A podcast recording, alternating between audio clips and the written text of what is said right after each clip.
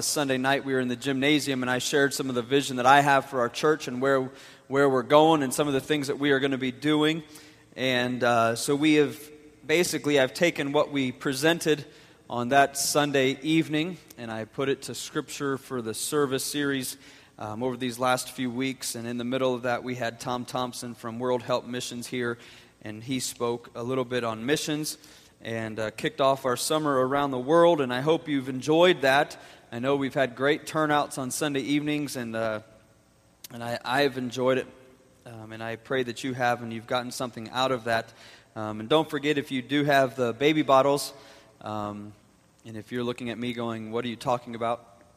Uh, last week we had Women's Resource Medical Center here, and they um, gave out baby bottles. And on the 28th, we're going to recollect those. So if you um, put anything in there for the 28th, make sure that you bring it back by so that I can take those to them. And um, they appreciate uh, the help there. But uh,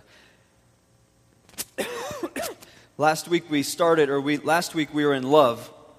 And we've been in John chapter 15 for these, this uh, entire series. We've been in John 15, but last week we were in love. And so we talked about loving one another. We talked about the only way to love is if we really go back all the way almost to the beginning of John 15, which is talking about abiding in Christ and, and allowing God to really be the vine and that we are the branches. And, and as we are plugged into the vine, then we can abide, then we can love, then we can do all the things that God has called us and, and asked us to do.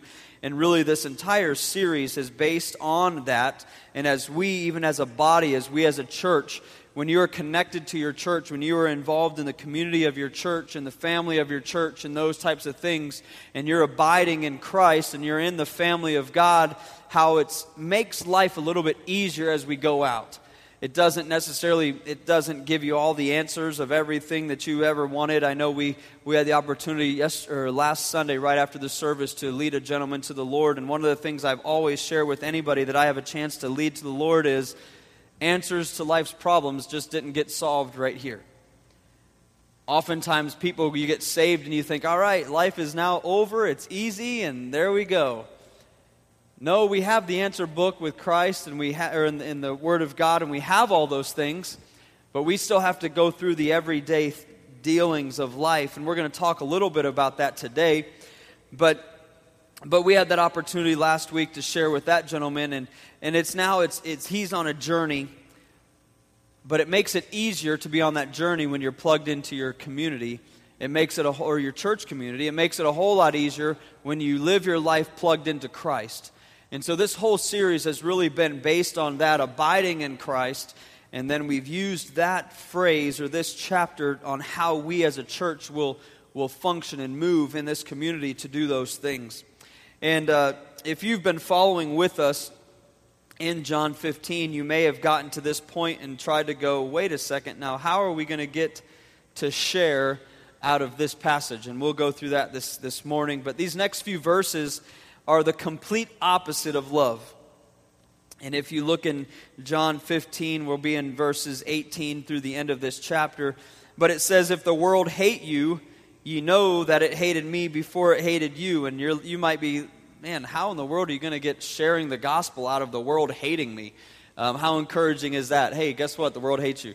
Um, but it's, it's not so encouraging. But I'm going to share with you this morning something that really just jumped out at me as I was studying and how I can, I'm going to take this and, and uh, preach this this morning. But, but as we talked about love, we talked about all these things.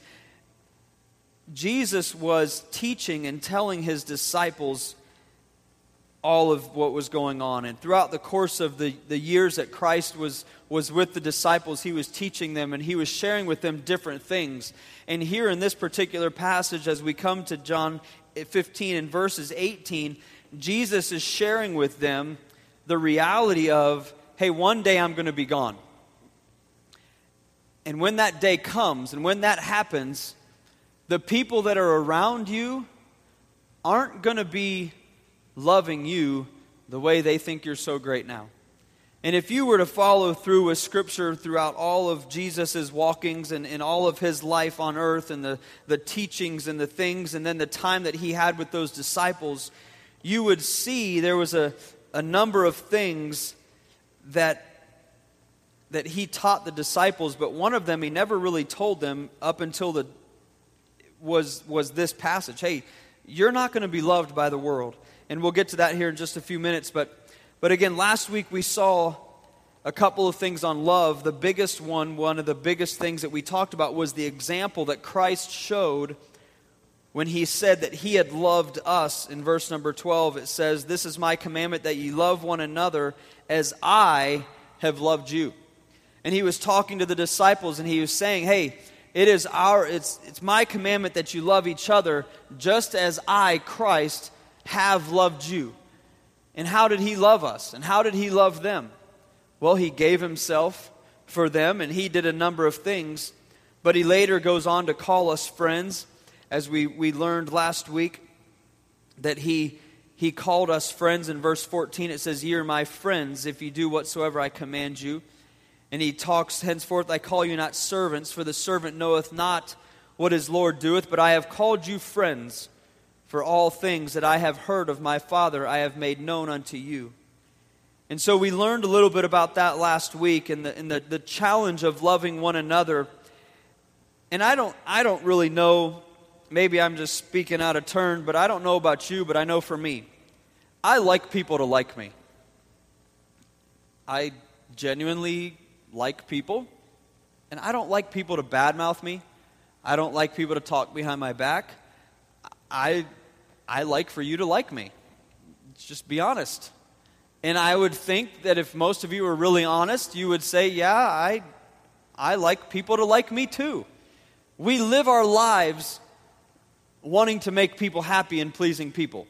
We live our lives w- making people want to like us. It's kind of our natural thing. You all came this morning dressed appropriately.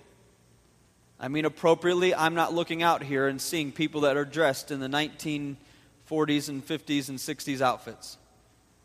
Though some of that for some people is cool and hip today, I'm not into that, but that's whatever.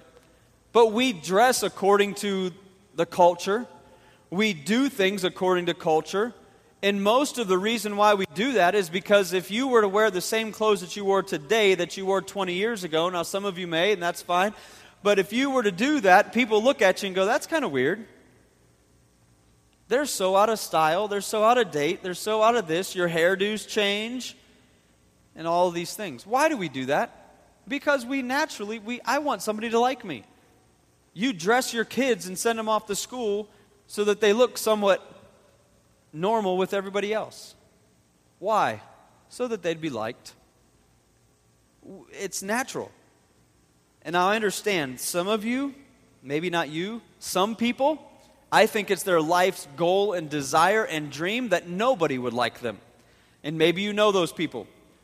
But the reality is, we want people to like us. I want somebody to like me. We don't like for people to dislike us, we want for others to like us. Here we are warned, as Jesus was warning them, we are warned as well that outside, the outside world, so to speak, doesn't understand and doesn't necessarily like what we like when it comes to Christ. We are hated, is what Scripture says. In 1 John chapter number 3, in 1 John chapter 3, it says, in verse number 13, it says this It says, Marvel not, my brethren, if the world hates you. We are warned.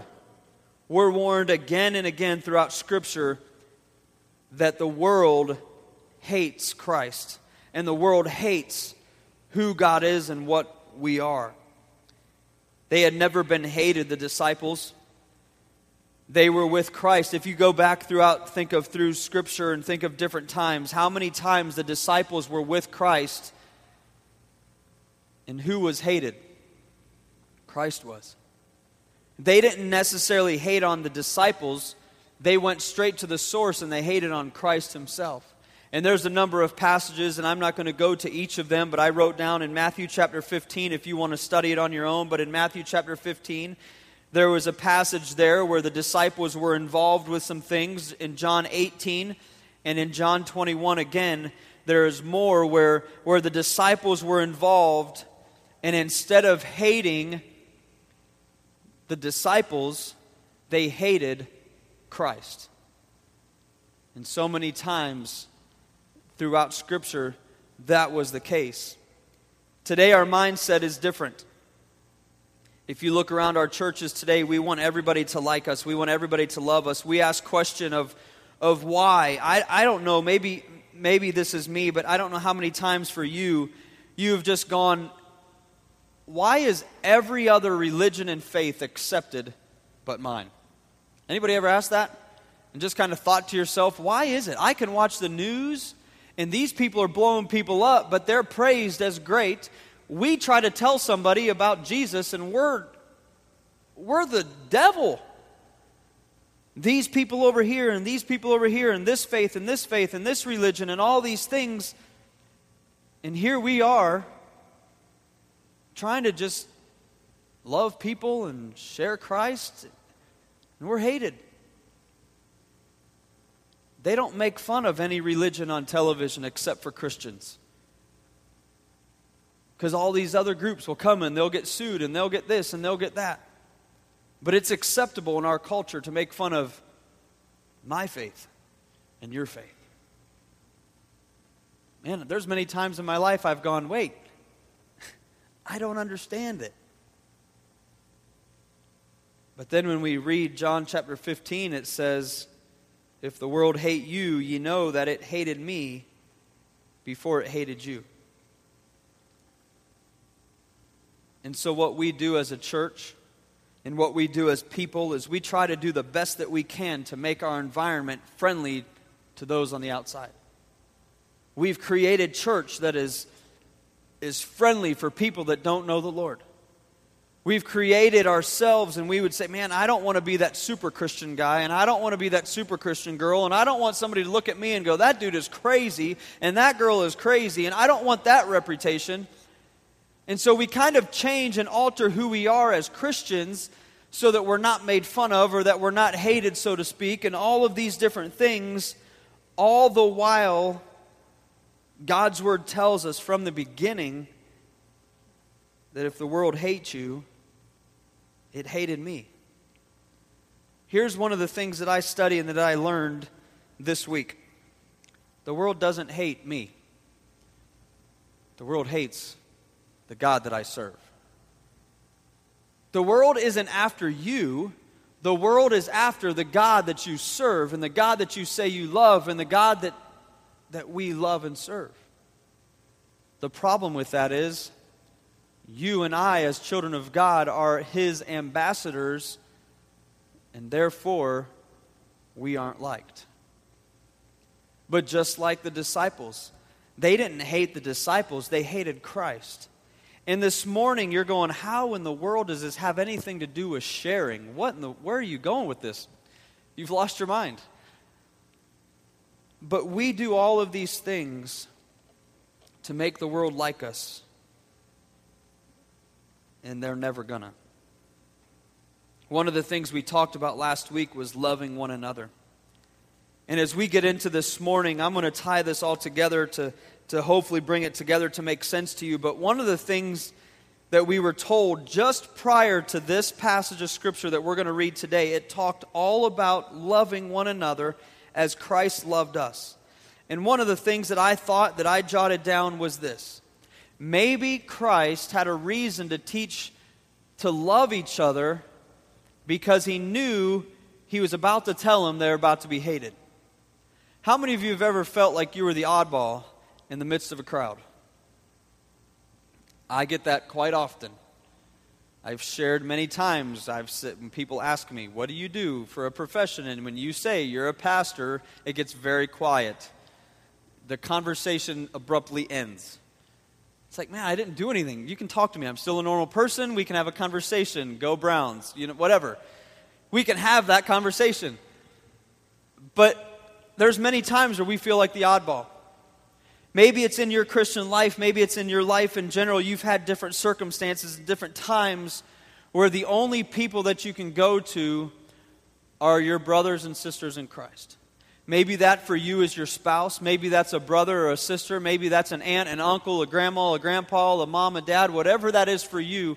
But the only person that you can go to that feel that you feel understands who you are and where you are is somebody else that's going through the battle with you in Christ. And so I thought to myself as I was studying in verse 12, he says, This is my commandment that ye love one another as I have loved you.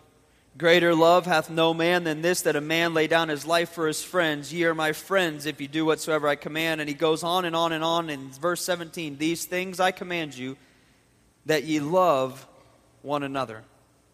And right after that, he says, If the world hates you, ye know that it hated me before it hated you.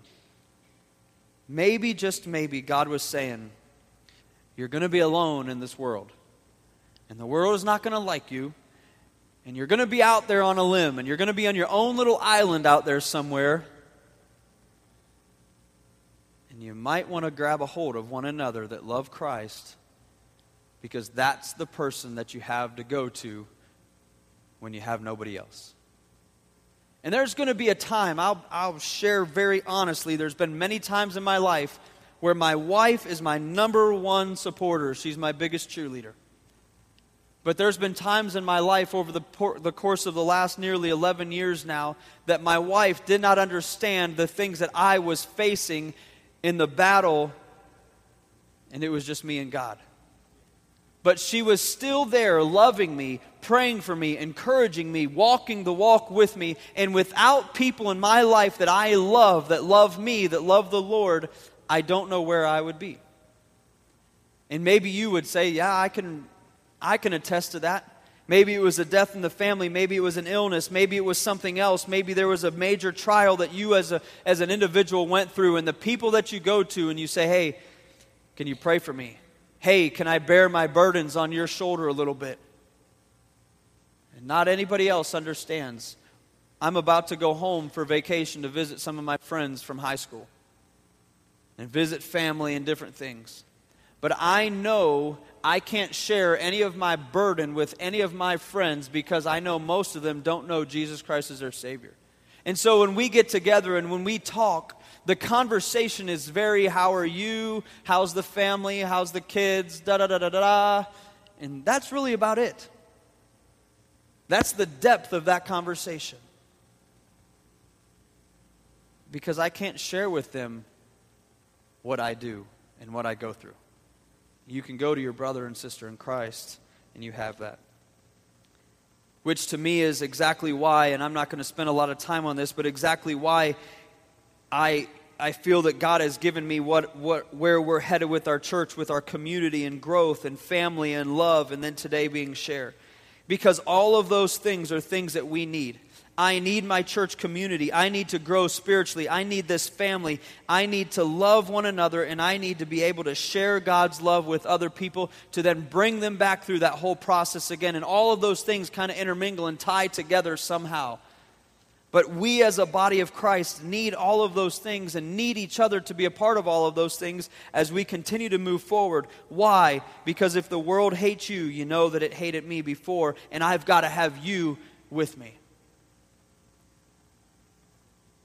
And you have to have each other with you. And as we go out and reach into our community and do the things that God has called this church to do, we must understand that, yeah, let me share this.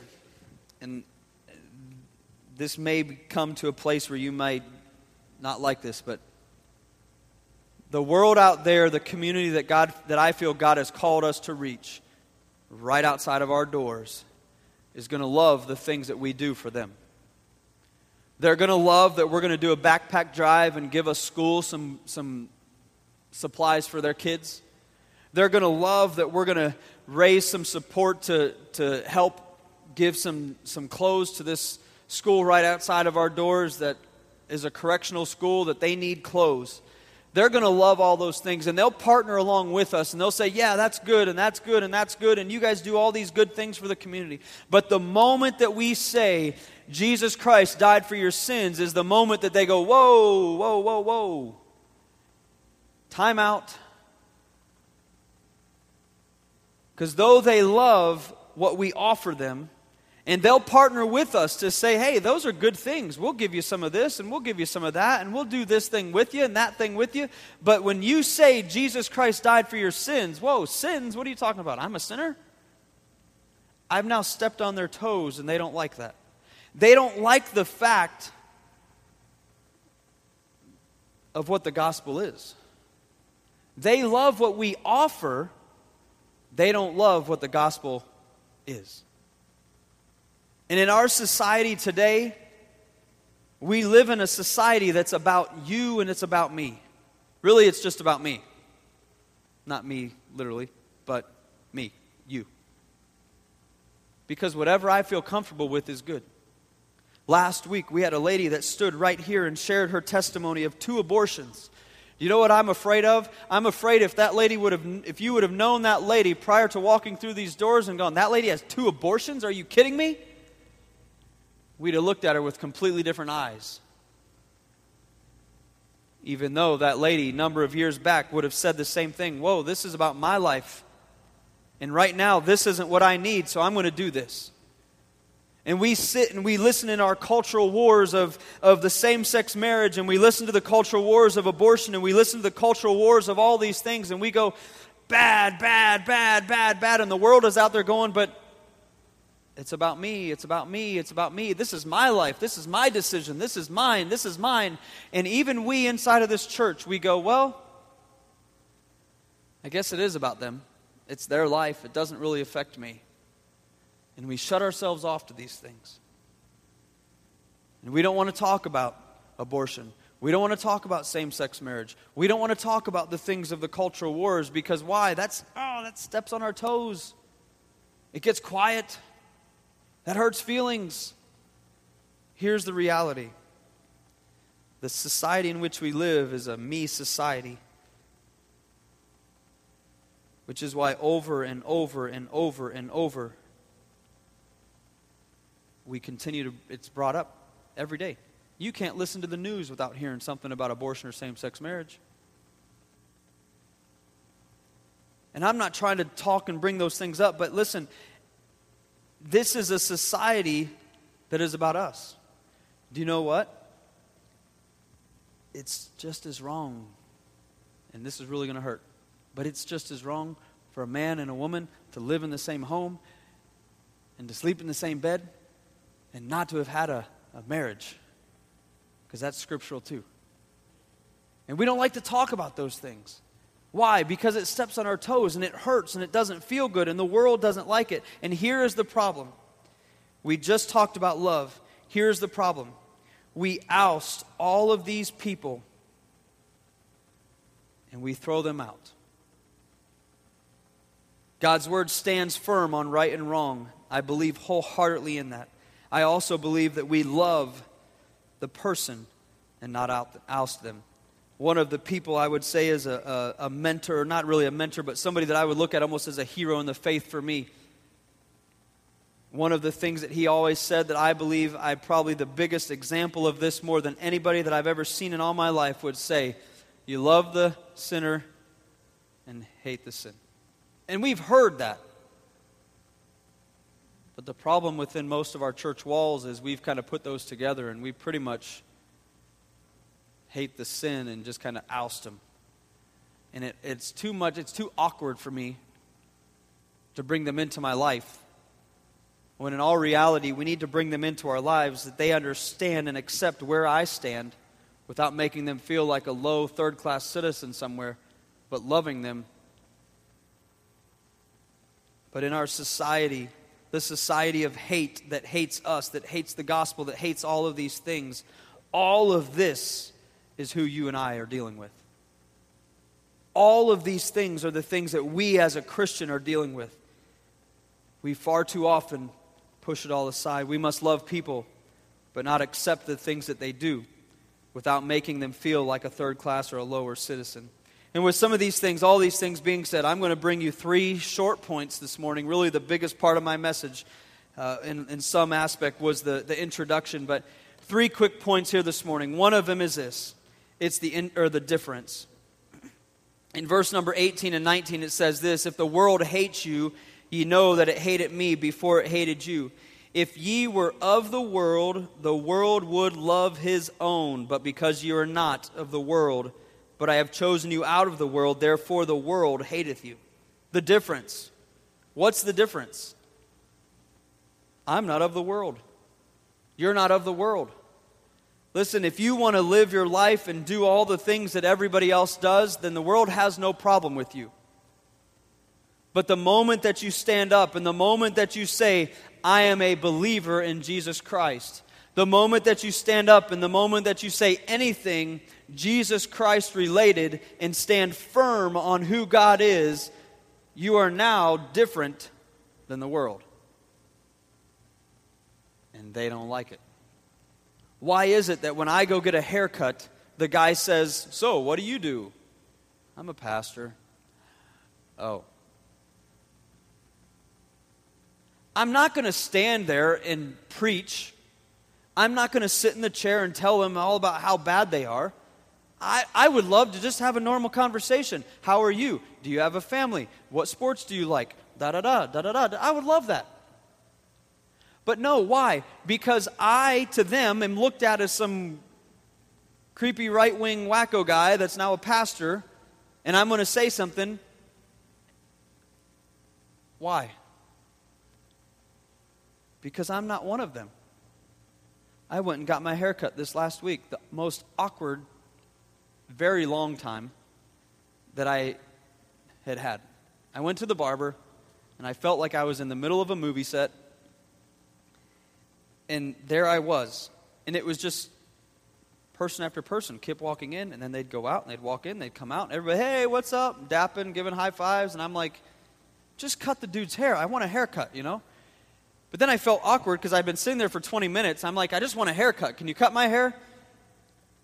But I was in this whole thing, just felt on an island. And I really wanted to leave, but because of me, I guess. I just I don't I don't like to just like go. Does anybody go to the restaurant and then you're you you sit there for a couple minutes? You're like, I really don't want this, and walk out and leave. I feel really bad doing that. Some of you are like, I don't care. I didn't want the restaurant, so I walked out. But anyway, so I'm sitting there and I'm like, this is awkward. The things that they were talking about, the things that was going on, every part about that, I did not feel a part of that group. I was out there. I felt strange. You know, as a Christian, there's many times we should feel strange, but we don't. Because we are not, we are, we become basically of the world. They hated him before us. We should have confidence in knowing this that our Savior went through and suffered each and everything and more than we will ever face. He's been through it. And what did he do? This is what he did. And this is what you and I are to do. He abided in his Father and did what? The will of his Father. Do you know when I am living my life and doing the things that I know I should do and, and dealing in, in the right manner, I don't have as many worries and troubles as I do when I'm trying to maybe live a little bit of, as we would say, on the fence if we look at Christ and we look through some of these things, who did, what did Christ do? Christ came. He lived a sinless life. And who hated Christ the most? The religious. The religious elite were the ones who hated him the most. Why? Because he came and stood for right. He stood for truth. He did what, what his father had called him to do. And they didn't like it. Because they were the elite, they were the ones. Just like today in our day and age, people don't like that. They don't, they don't want us to, to be able to go in between them and, and talk normal and do all these things. The religious crowd was the most hateful towards Christ. We, we are hated because we are not of the world. We are called out of the world. Go out, act like the world, and they will gladly accept you. But when you stand up, is when they will say, Why? They don't understand. They don't understand who you are. They don't understand what you, what you stand for. Sadly enough, within even our own church body, within our youth group, within youth groups all around this body, or all around this valley, all around this country, all around the world, inside of our churches, man, that person over there, fanatical. They're a little bit too crazy the teenage kid that goes to church, that lives for Christ, gets made fun of because he's at church living for Christ. The person, the adult that's in our pews that, are, that come to church, that does everything they can to live for Christ, is the one that we all go, they're a little too much. Man, it's within our churches. It's within. Why? Because it's convicting to be around somebody that is living the way that you should be living, and you're not. And so the easiest thing to do is that we kind of make fun of them. We pick at them. We call them fanatical. We call them all these different things. The world hates the idea of Jesus' perfect life. The idea of, of that means it means something. Just like I just said, if I'm with somebody that I know has a better Christian walk than me, oftentimes it's easier for me to just kind of pick on them and say they're crazy and they're fanatical and they're way out there than it is for me to say, they're just falling, they're on fire for God. Instead, I, I get guilty. And just like the world, that means that there's somebody bigger than them. That means that there's, there is, is something that I can't live up to. That means that there's all of these things that are out there to an unbeliever, and many of you were there until you understood and it was brought to your attention. In Philippians chapter 3 and verse number 10, says this that I may know him in the power of his resurrection and the fellowship of his sufferings, being made conformable unto his death. It says the fellowship of his sufferings. The joy of a Christian is this that we can know the power of his resurrection, but that also we can fellowship with him in the sufferings.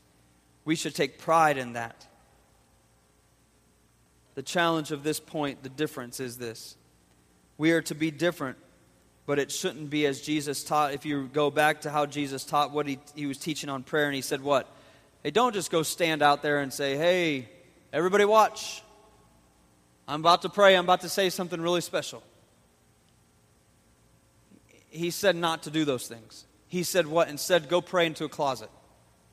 He said, if you're going to fast, don't go and tell everybody, oh man, it's been days since I've eaten. I'm fasting for Jesus. If you give, the right hand shouldn't know what the left hand gives, right? So if I'm to be different, I'm to be different and not in the group of the crowd and be like, hey, Jesus loves me. Jesus loves you. I don't have to make myself stand on an island and look like a moron. But I can live my life and I can be different. And guess what? When you live your life and you live your life different, there's going to be people that don't like you. There's going to be people that may talk about you. There's going to be people that say things and act ways and treat you differently. But when you lay your head down on your pillow tonight or that night, you can lay your head down and say, you know what? I pleased my Heavenly Father, and I can fellowship in His suffering. Because why? Because I abided in the vine, I abided in Christ, and because of that, whether you like it or you don't, you are different than them. Because that's what we're supposed to be. Jesus didn't come and mingle, he mingled, but he didn't come and live like them. He was different than them. He abided in his Father. The second point is the reason. In verse number 21, we see it says, But all these things will they do unto you for my name's sake, because they know not him that sent me.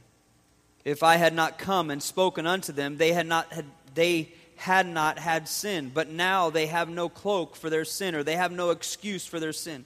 But he says this For all these things will they do unto you for my name's sake. Why? Because they know not him that sent me. They don't know the Father. They don't understand it. They don't, they don't grasp that in their minds.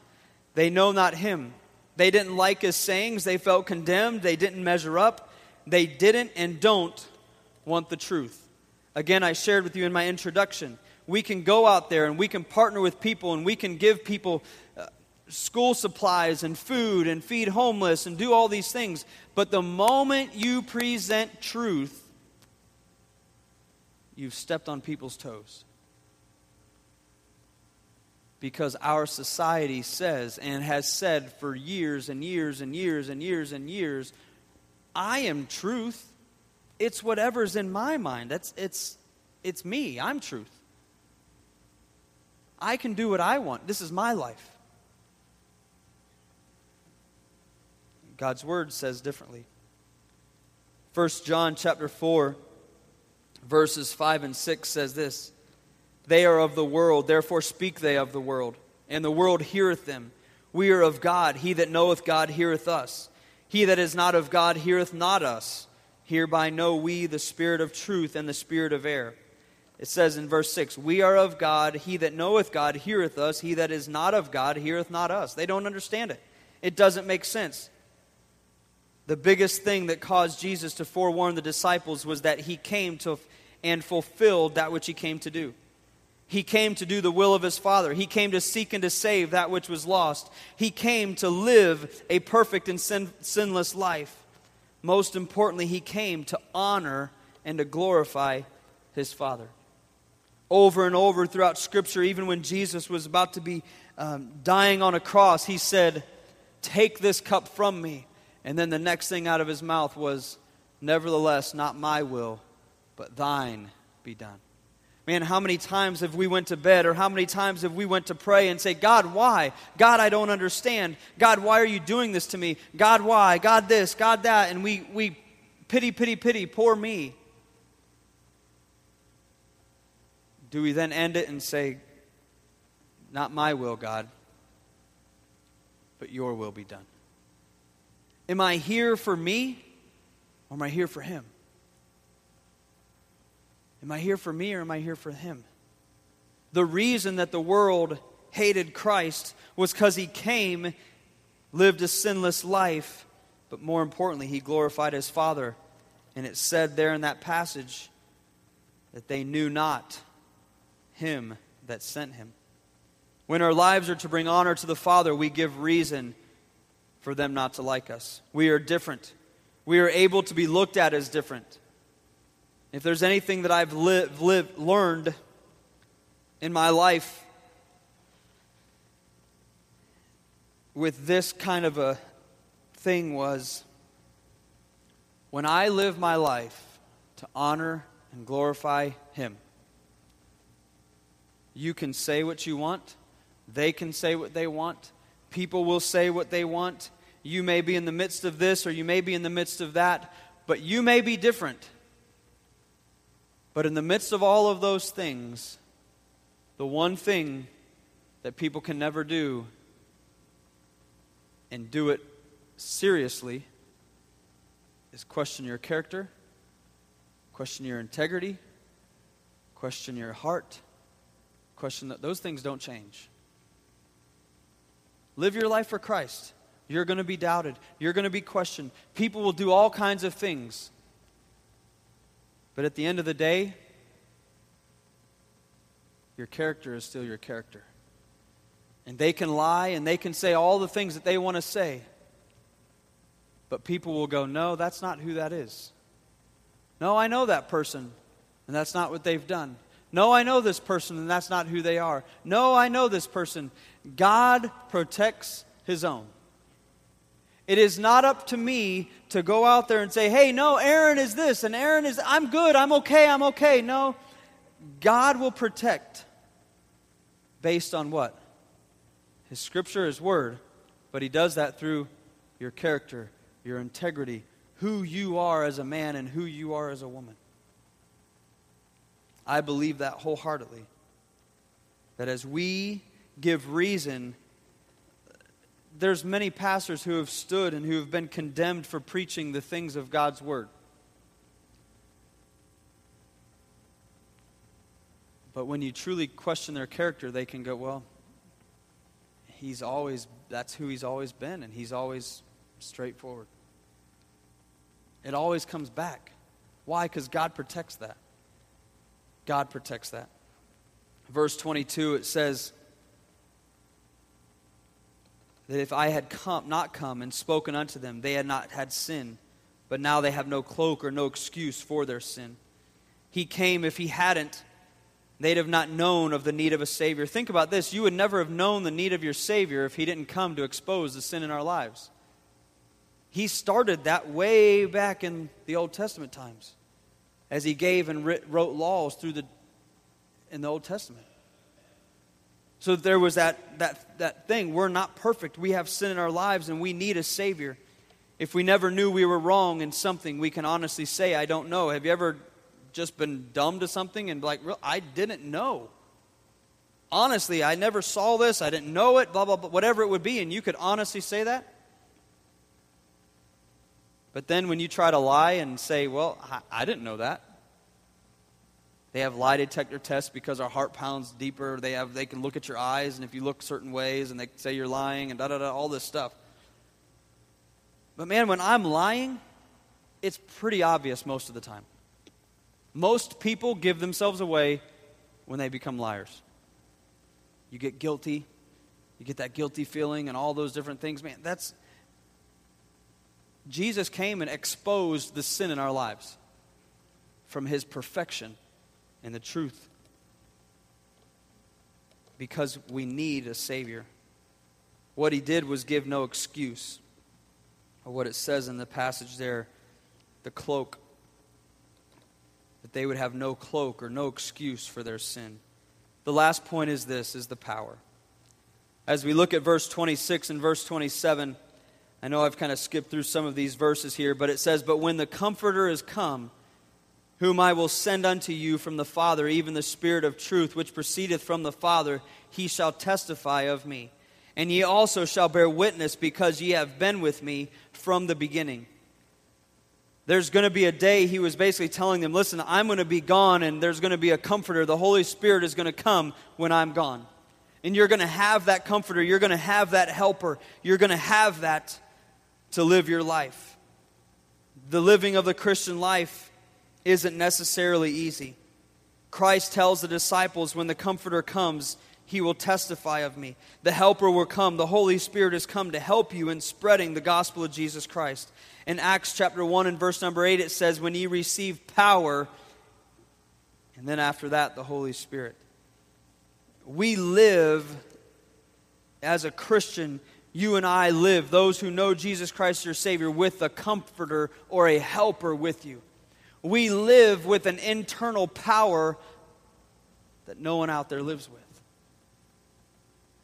We have all of those things within us.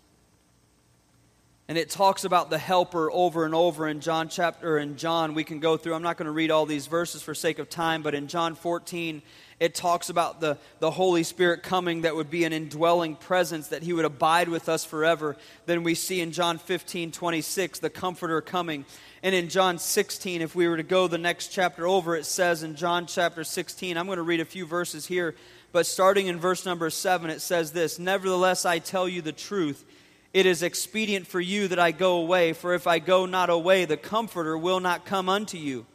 But if I depart, I will send him unto you. And when he has come, he will reprove the world of sin and of righteousness and of judgment.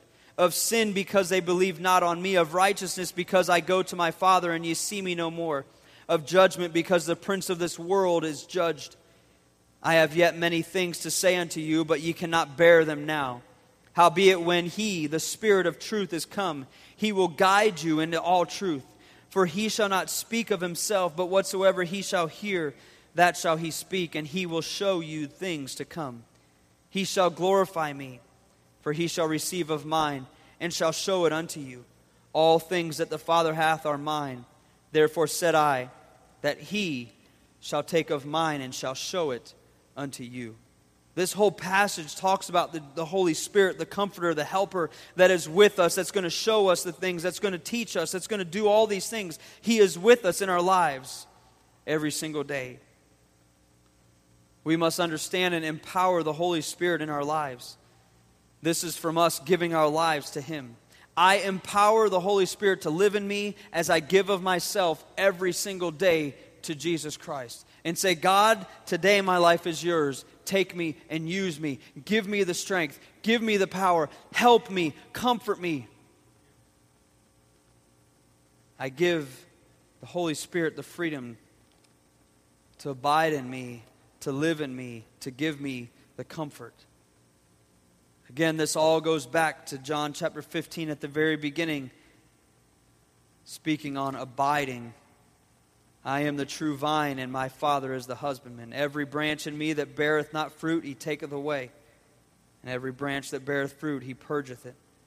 And as we go through this in verse 5, I am the vine, ye are the branches. He that abideth in me, and I in him, the same bringeth forth much fruit. For without me, ye can do nothing. As we look at these things, when I abide in Christ, We've learned this throughout from this, this series, but when I abide in Christ, I'm able to be a part of that community. When I abide in Christ, I can grow. When I abide in Christ, I will love. When I abide in Christ, I will face the world, the hate, that they give to me. I will face all of those things. Why? Because when I'm abiding in Christ, He says that He sent the Comforter to live in me, to abide in me, to help me, to give me power, to give me strength to face the world in which we have to face.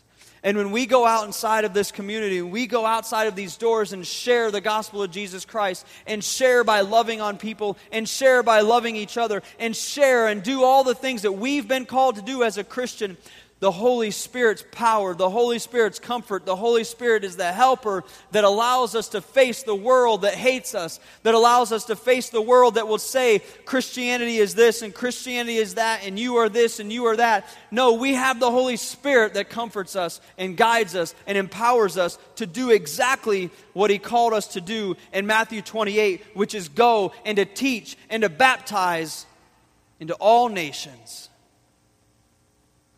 and we can do that only because the Comforter has came to help us and to do all that He has called us to do. I shared this morning that maybe the most awkward presentation of sharing, but I feel that oftentimes we go out into the world and we expect one thing, and then we get mad when they shut the door in our face. We turn on the news and we get mad because they're bad mouthing who we are. We watch a, a, a, a, TV, a network sitcom, or whatever it is, and they badmouth Christianity. And we're always the butt of every joke and that stuff. And we get angry. If they did that to that religion, it'd be all over the news. If they did that to those people, it'd be everywhere. Lawsuits and this and that. And I say that, and I challenge you with that this morning to say this verse 18 if the world hates you, know that it hated him. It hated me before it hated you.